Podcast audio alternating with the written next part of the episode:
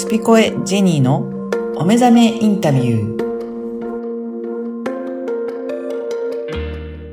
こんにちは、声ラボのかなです。こんにちは、ジェニーです。ジェニーさん、今回もよろしくお願いします。よろしくお願いいたします。はい。それでは、えー松本義人さんの2回目のインタビューになります。まずはインタビューをお聞きください。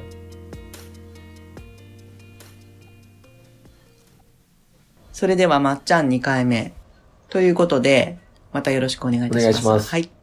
じゃあ今回はですね、前回があの、アスリートのまっちゃんだったんですけど、はい。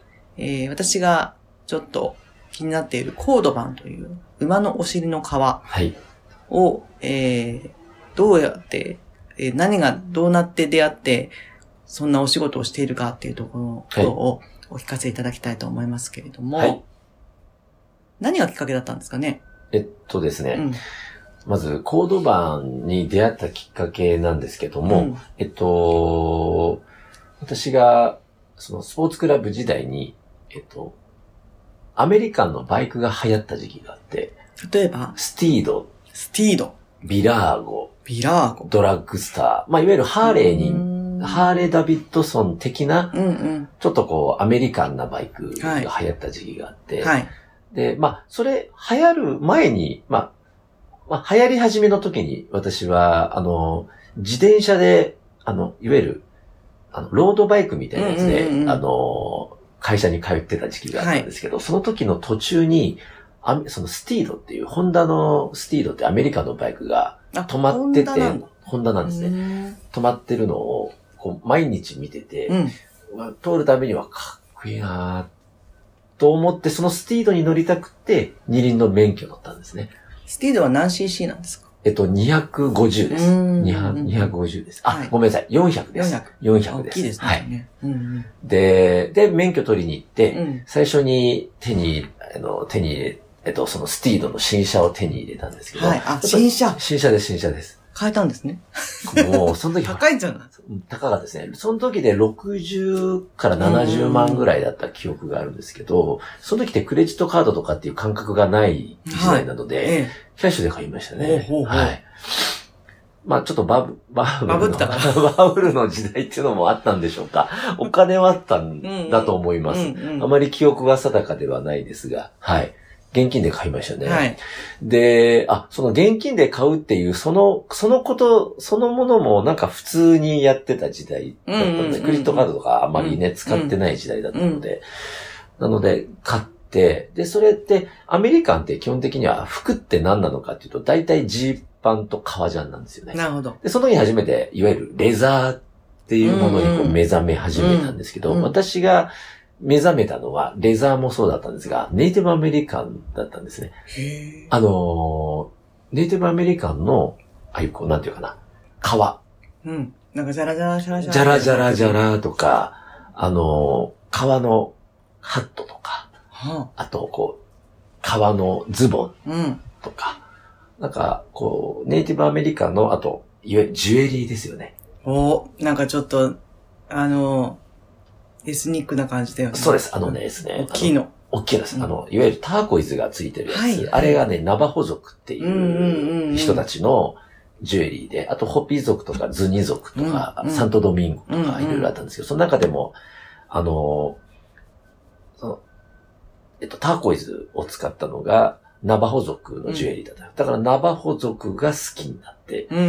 で、ナバホ族が作ってる、そのジュエリーが好きになって、もう指とか、ジャラジャラするの？もう指もジャラジャラだったし、あと、あの、バイクの、に乗ってた時のショットの革ジャンのここにはビーズがついてたので、うんうん。いつこう、ジャラジャラ音がもうんうう、ん。あの、してるっていう。ジャラジャラジャラジャラなのねそう、じゃジュディ・オングの、ああいう感じのやつにバイクまたいで、サングラスして。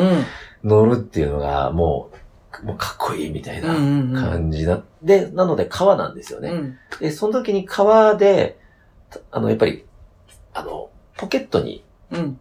あの、革の財布を入れうんうる。んで、ウォレットチェーンでこう繋いでいくっていうようなのが、まあ、こうスタンダードで、その時に、その、財布を選びに行って、わ、これかっこいいと思って、初めてちょっと高い財布を買ったんですね。それがコードバンだった。それはコードバンだったんですね。コードバンってその時私も知らなくて、うんうん。で、裏をピッて見たら、コードバンって書いてあって、コードバンってなんだ？っうんうん。て調べたら、馬のお尻うん。の皮、へーなところから。で、うん他のちょっと皮と違って、光沢があるんですよね。そうですよね。牛側とちょっと違う。牛側のマット感じゃなくて、ツヤ感、光沢感っていうのがコードバンの特徴なんですよね。しかも丈夫。うん。がちょっとがっつり系な感覚。ですね。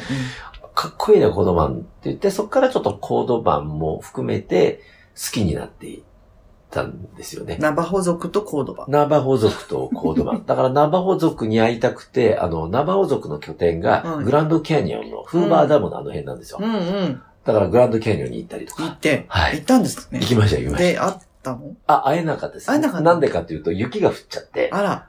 あの、イベントが中止に な、12月に行ったんで。うんうん。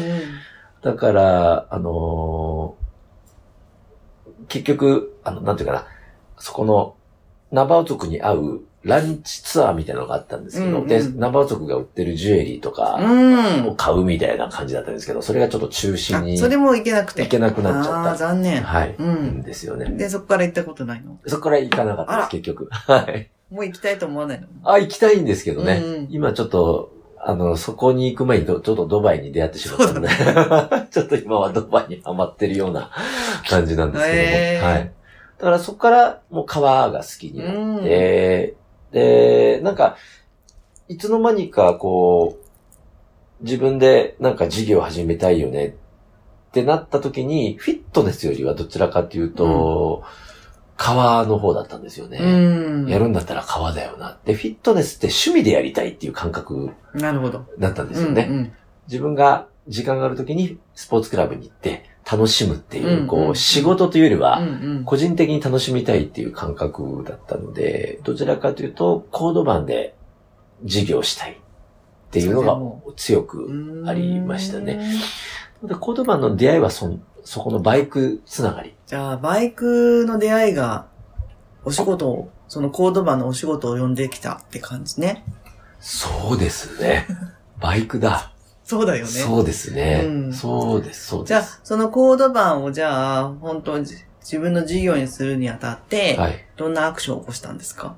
えっ、と、まず、最初に、コード版をどうやって仕入れたらいいのかうん。っていうので、うん浅草、あの、調べたらやっぱり川の町って浅草なんですようんうんうんね。靴屋さんとこですね。そうそうそうそう。で、革を作るために必要なボタンとうか、ん。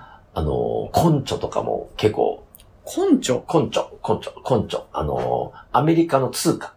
あのの、えっと、革の財布にボタンの上にパカってつける、はこう、シルバーのがあるんですけど、それうん結構ね、根拠が多い。うんですよ。うん。それの根拠屋さんじゃないですけど、そのボタン屋さんが一箇所にバーンって集まってたり、縫製屋さんがバーンって集まってたりとかっていうのが、あと革屋さんがバーンって、卸屋さんも含めてはいはい。集まってるのが、あの、浅草だったので、浅草をですね、結構歩いて、うんコードもちょっと探したうん。んですよね。うん。ただ、コード版を仕入れてるところを見つけて、うん。はい。あの注文してもらえれば。うん。で、じゃあ染色はどうすればいいんだろう。あ、うちで染色頼めばできます。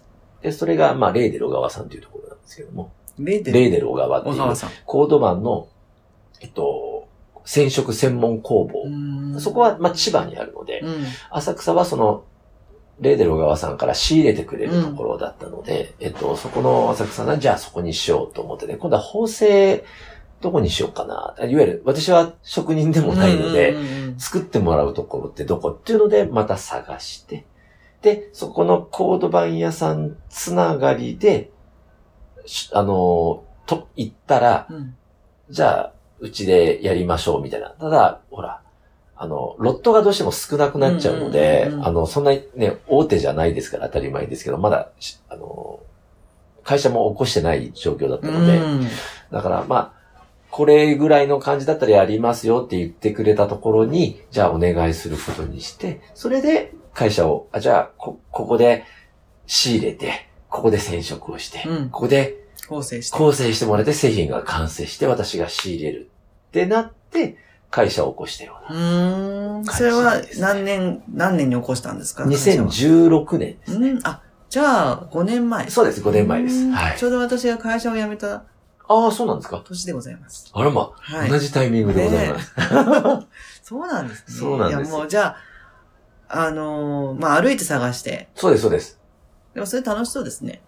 そうですね。な、数回は、あの、妻も一緒に、うんうん。一緒に行って探したりとか、会屋さん行って、うんうん。言葉ありますかじゃないです、みたいなうんうんうんこういう川だったらありますとかね、いろいろ。まあ、ネットではもちろん探してたんですけど、コードマンはやっぱりちょっと見たかったっていうのもあったので、うん。うん。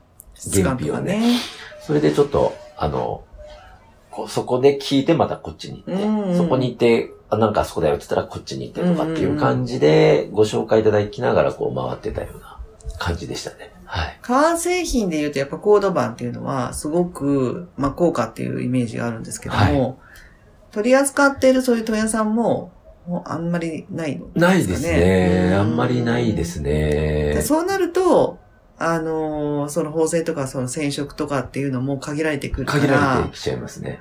なんせ単価がちょっと高くなっちゃううんのうんうん。と、あと、こう、革自体があまり多くはないので、そうね。牛革と違ってうん多くないので、やっぱりちょっとこの原価が結構高くなっちゃうんですよね。うんうんそうすると、やっぱりちょっとその、商売としては、なかなかっていう部分うん、もはあるんあるけれでしょうね。ども、はい、あるんでしょそうね。こは、あの、それだけじゃ済まないもんね。そうですね。だから、依頼した、その、革の職人の大大手さんというか、あそこは OEM って言って、うんうんあの、委託をしてはい。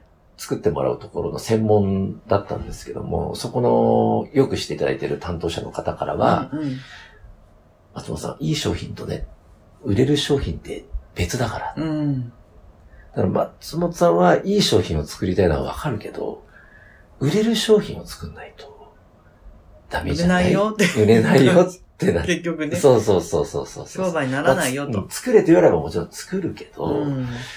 ね、そんな数もできるわけでもないし、うんうんやっぱりちょっと高くなるわけじゃないですか。だだったらこういった革も紹介もできるしとかって、まあ牛側とも紹介してもらったりとか、うんいろいろあったんですけども、やっぱりコード版専門店って始めたので、うんそこはちょっと外せないなうん。っていうのがあったので、そこはちょっと今も続いてるような、コード版の革だったらコード版専門店っていうようなのが、今にも続いてるうんうん。感じですね。なんか今お話伺ってちょっとお聞きしたいなと思ったのが、そのコード版、ね。で、に、あもう惚れて、コード版専門店を、はい。あの、始めたけれども、現実的に今のアドバイスっていう、その売れるものといいものは違うとはい。いうのが、まあわかるじゃないですか。はいはいはい。ただそこは譲れない部分もあるじゃないですか。そうですね。そこのギャップをどう埋めていくかっていうのは、どういうふうに考えてるんですか？ギャップは、うーん、だから、経営者としては多分、うん。そこを埋めていく作業をしていかなきゃいけないとは思うんですけども、やっぱり、なんか、うん、私の中では、このこだわりが絶対受け入れる人は多分いるだろううん。っ。ていうところが非常に大きかったので、うん。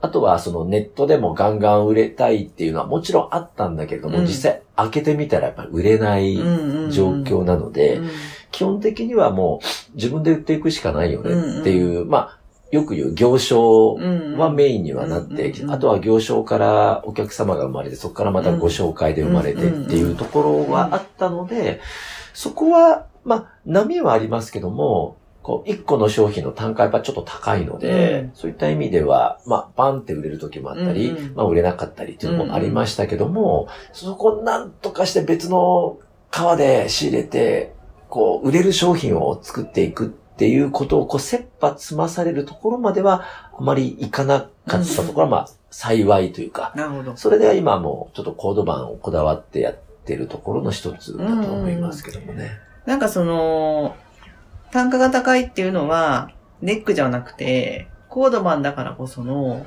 価値だ。そあ、そうですね。ねはい。だからおっしゃる、通りですね。持った時に、やっぱこれいいよねっていうものでやって、長く持つし、味出てくるし、っていうのを知ってる人がもちろんいる、いるそうですねわけじゃない。。はい。でそういう人たちが、もしかしたらまっちゃんのコード版は、質も良くて、でもこれすごくそんなに高くないね、と。いう人もいいらっしゃると思うし。そうですね。はい。そこって、そこのギャップの、まあ、こちらのね、自分たちの考え方なんだけども、あの、例えばドバイ、今一緒にやってるじゃないですか。ドバイ自体も、あの、結局出来上がったあの街に来る人たちの多くが、まあ、お金持ちの人たち。が多いでしょ？そうすると、この、例えばホテルが、一泊300万のところから、あの、部屋埋まってくっていうのを聞くと、私たちもはーってななるけど、その300万の、一泊300万のお部屋を、あの、見たときに、こんなにいらなくない？と私は思うんだけど、調度品とか。確かにね。ただそれを体験したいっていう人たちが世界中にたくさんいるうん。っていうことで言うと、上質なものをどこまで見せてくれるんだっていう、そういう、あの、自分たちは揃えられないけど、なんかこう揃えてくれてる場所があって、うんそれがホテルであったり、レストランだったり、それレストランは食事だけどね。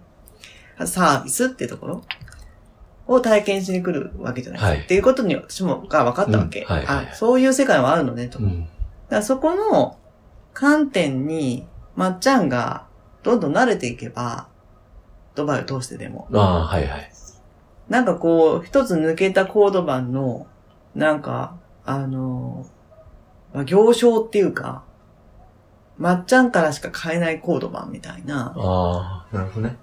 なんか世界が広がっていきそうな気がするけど。そうですね。やっぱり、ストーリーがあるものってすごく面白いじゃないですか。うんうんまあ、例えば、エルメスとか、うんビトンとか、うんあのー、シャネルも、すごくストーリーがあるところに惹かれる方ってめちゃくちゃ多いじゃないですか。はい。だから、コード版も、結構ストーリーが、こうやっぱりコード版になるまでのストーリーってやっぱり結構手間なんですよね。うん。普通の牛側に比べたら。うん。まあ普通のってのは牛側ももちろんいい革なんですけども、よりはやっぱりちょっと手間がかかるっていう意味では、すごくストーリーがあって、うん。で、それを持つ人たちにもストーリーがあって、なんでこれを持ってるのかっていうのもやっぱりストーリーがあって、うんっていう意味では、さっきあの、ドバイも、多分、何かしらの考え方でそういう華やかな250万円、300万円っていう部屋があって、そこに集まるものもやっぱりストーリーがあって、という意味では、ジェニーさんがおっしゃる通り、その、ちょっとこうカテゴリーは違うんだけれども、うそこがコラボレーションできてくると、多分ちょっと違うね、格付けの中でのコード版の世界観っていうのが生まれれば、またちょっと面白い人たちもまた違う意味で集まってきてもらえるのかなそうっていうのはありですね。ますね。なんかコード版知らない人の方が多いかな。まだそうですねんはいでもなんかコード版を知ってるだけで、ちょっとそれでももう格が上がった気がするんですよ。ああ、コー。ド版知ってますって言うと、あ、知ってるんだって。いいもの知ってるんですねって。特に男の子たち？そうですね。若い子だって、私、コードマンを知ったのは実は私のあの、飲みを、飲み友達の男性なんですよ。はい。ジェニーさん、コードマンって知ってますか？って言われた時に、何それ？って言ったら、この革ですよって。えお財布、長財布僕欲しいんですよねって言って、で、うーんって言って、こう、一緒にデパート行ったのかな、その時。あそうなんこですね。れをコードマンって言うのねって。確かに光沢感もあるし、初めはやっぱ固めうん、そうですねです。か。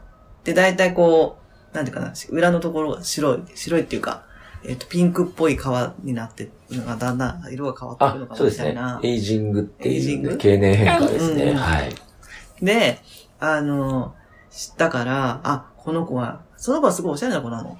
うーん。なので、あ、よくこういうの知ってるんだなーって。でも知ってると、なんかこう、いいじゃないですか。そうですね。うん。一ついいもの知ってるって。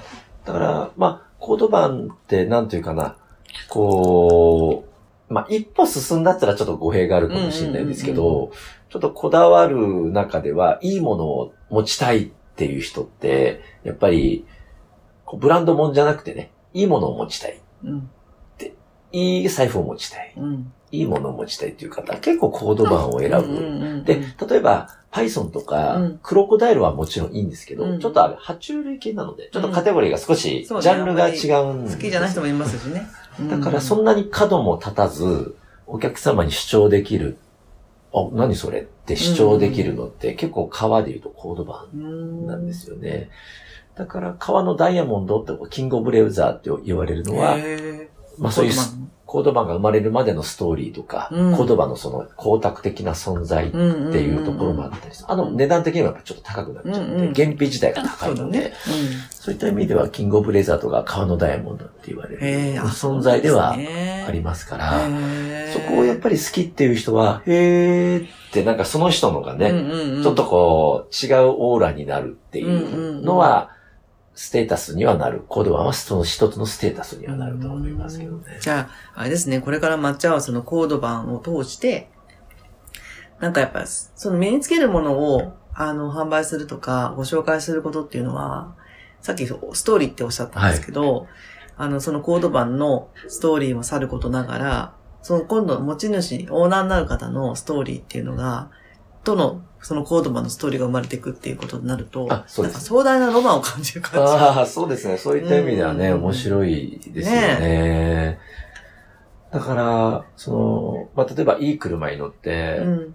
こう、俺ってこの車に乗ってるぜ、かっこいいっっていうのって結構ステータス感があるじゃないですか。まあそれが、まあブランドなのか、その人の本当に好きなものなのかはちょっと別ですけども、まあ単純に、その、こう、例えば一つの革っていうことに関しては、やっぱりそのコード版っていうのを俺持ってんだぜうん。っていうのって、結構そのライフスタイルを、うんの質を上げるっていうか、うんうん。あの、クオリティオブライフっていうか、うん。その、いわゆる会計の時にうん。コード版をちょっとこうシュッと出す、こうんうん。う自分がかっこいいって思えるっていうかね。なんか、そういう、こう、なんかな生活のその楽しみ方っていうのは、コード版を持つことによってだいぶ変わるんじゃないかなとは思います、ねなんか所作が丁寧になるというか、ああ、そうですね。やっぱ気品があるものを持つっていうのって、ものを大切にするじゃないですか。あ、そうですね。おっしゃる通りですね。うんだから、私は、あの、いい悪いじゃなくて、あんまりね、あ、安すぎるものって、自分自身がそれを買った時に、リスペクトがなくなっちゃうわけ。ああ。物に対して。うん。物になっちゃいますよね。そう。ね。で、なんか存在に、存在に扱っちゃったり、逆にもう買ったのに使わないとか、結構そういう傾向が私あるから、だからちょっとこう、安かろう、なんとかって悪かろうじゃなくてね悪かろうじゃなくて、安いと私がダメになっちゃうんですよ。うん なるほどね。わかるわかる。所作的に。だからその、あの、全部が全部高級なものではなきゃいけないっていうわけじゃなくて、やっぱり一つ一つのものをちゃんとこう、めでるっていうかね。めで、めでていくと、いけばいくほど、なんか味わい深くなっていくようなものっていうのは、本当に革製品ぐらいかなと思っていて、もう使えば使うほどみんな摩耗していくし、疲れちゃうし洋服なんかは。だからその、なんか、あの、お仕事って、いいね。いいですね。そうですね、ううんん。ありがとうございます。なんか、今いいねっておっしゃっていただいたのが、うん逆に、あ、ちょっと、一つやっててよかったんじゃねえの、俺、みたいな感覚ではあるんですけどもね。だから、その、その人の、まあ、馬って成功と幸せの象徴とかもよく言われたりするんですけどね、うん。中国では崇拝されてるのは馬だったりするので、日本ではかつてね、馬、あの神様が乗ってくる乗り物って馬だったので、そうね。そういうふうに言ってますよね。エマがね、うん。その名残だったりしますから、まあそういう、なんかこう、弦を担ぐっていうところも含めた、その方の、なんていうかな、こだわり、自分のこの仕事や生活に対する、こう、価値観っていうのを表してくれる一つが、まあ、コード版だったりもするのかなとは私自身もね、思思ってたりするので、、それはなんか今、あの、リンさんがいいですよねっておっしゃっていただいたようなのを、ちょっとね、たくさんの方にね、うん。感じていただきたいなっていうのはありますよね。うん。だから、お値段だけで言うとやっぱりちょっと高いんですけど、うん。財布の中ではね、やっぱり高いもんですけど、うん。やっぱりこういった説明をすると、コードマンとはね、って説明すると、あ、じゃあ、いいじゃないって今。もう、なんかこの値段がわかるような気がするっていううん以上に、うんじゃあいくらなのって言われた時にいくらですって言うと、あ、もっと高いのかと思ってた。そうだね。みんな頭の中でもうすごい高いだろうな。すごいのねっていう感じ。あ、それ、あ、もっと高いのかと思ったっって言われる方もいらっしゃるので、やっぱりそのストーリーからイメージする、うんやっぱコード版ってやっぱり結構いいそうですもんじねゃ。ないのかそなと思います、ね。の人にとってのやっぱり価値観っていうのがそこで見えるしね。はい、うん。面白いですね。面白いですうんうんうんね。じゃあこれからですよ、まっちゃんの、そのコード版のストーリーと、あ、もう、ちょっと私まっちゃんのホームページ見てないからですけど、もしそういうね、あの、お仕事のページがあって、コード版をご紹介するところにあって、コード版とはとか、コード版とあなたのヒストリーとか、はいはいはい。なんかそんな風に、あの、結びつけていくと、長いなんか自分の中の人生で相棒としてのなんか一品はコード版ですよね、みたいな。コード版とあなたのヒストリーね。うんなるほどね。作っていきましょうっていう感じのなんか、あの、展開ができそうな気がする。うん。うん。で、その手前に、まっちゃんと、えー、の僕とコード版のヒストリーっていうのもいいんじゃないですか？そうですね。うん。そういうのみんな聞きたいから。はい。2回目のインタビューいかがでしたか？はい。2回目は、えー、コードマンという、あの、彼が、うんその、えーバイクに乗って、えーまあ、いろんなファッションに気を使ってたところに、はい。えーコードバンというお財布に出会って、うん。あ、コードマンっていうその比較ですよね。うんレザーのお財布に出会ってから、それが仕事になったとうん。いうところまでのストーリーだったんですけれども、なぜまあ、人って、あの、何、あの、こういうことを今してるかっていうのは、必ず何かストーリーがあって、はい。まあ何か魅了されたからこそ、それを仕事にする。例えば、まっちゃんの場合は。うん。そういうのをちょっとご自分で掘り下げていくと、うん。意外と、こう、人が聞くと、それを、なるほど、そんなことがあったんですねって言って、それだけで楽しいっていう。そうですね。うん。だかなんか、今回のえー内容においては、あの、やっぱ楽しいなと。うん人の、そういう出会いと、今のあり方というかね。はい。本当にいろんな方、皆さんいろんな出会いがあって、うん今のところを歩んでいかれてっていうことで、はい本当いろんな偶然からだったりとか、うん。そういったところから大きく人生変わったりとかしますので、そうですよね。偶然と思いきや、うんこれが、なんかもう主流になっていく、そうですよね。っていうことで、うん私もこのね、声ラボの岡田さんに、はい。あの、ね、ネットで。調べて、はい。ポチポチして、こんな今、はいあの、お仕事になってますので、そうですよね。うんだからそういったところも積極的になんか皆さん動いていったりとか、うんこれかなっていうふうになんかピンときたらうん行動してみるっていうのは、これからの時代とか大切かもしそうれないですね。ですよね。だから、うんまっちゃんの場合は、あの、バイクのそのファッションの一部としてうのん。お財布を買った時に、それがコードバンで、はい。コードバンってなんだろうって調べてみたら、あ、そういう革なんだっていうことからですから、うん。まあ、バイクに乗ってなかったら、コードパンに合ってないっていう。はいでも、そのコード、バイクよりもコードパンが主流になってると、うん。いうねところが面白いなと。面白いですね。うん。だから皆さんもね、そういうのってうん、ちょっとこう考えてみたら、意外と身近にうん。自分の夢を叶えてくれるものってあるんじゃないかなって思いました。はい。はい。はい。また次回もいろいろお話を伺いたいと思います。今回もありがとうございました。ありがとうございました。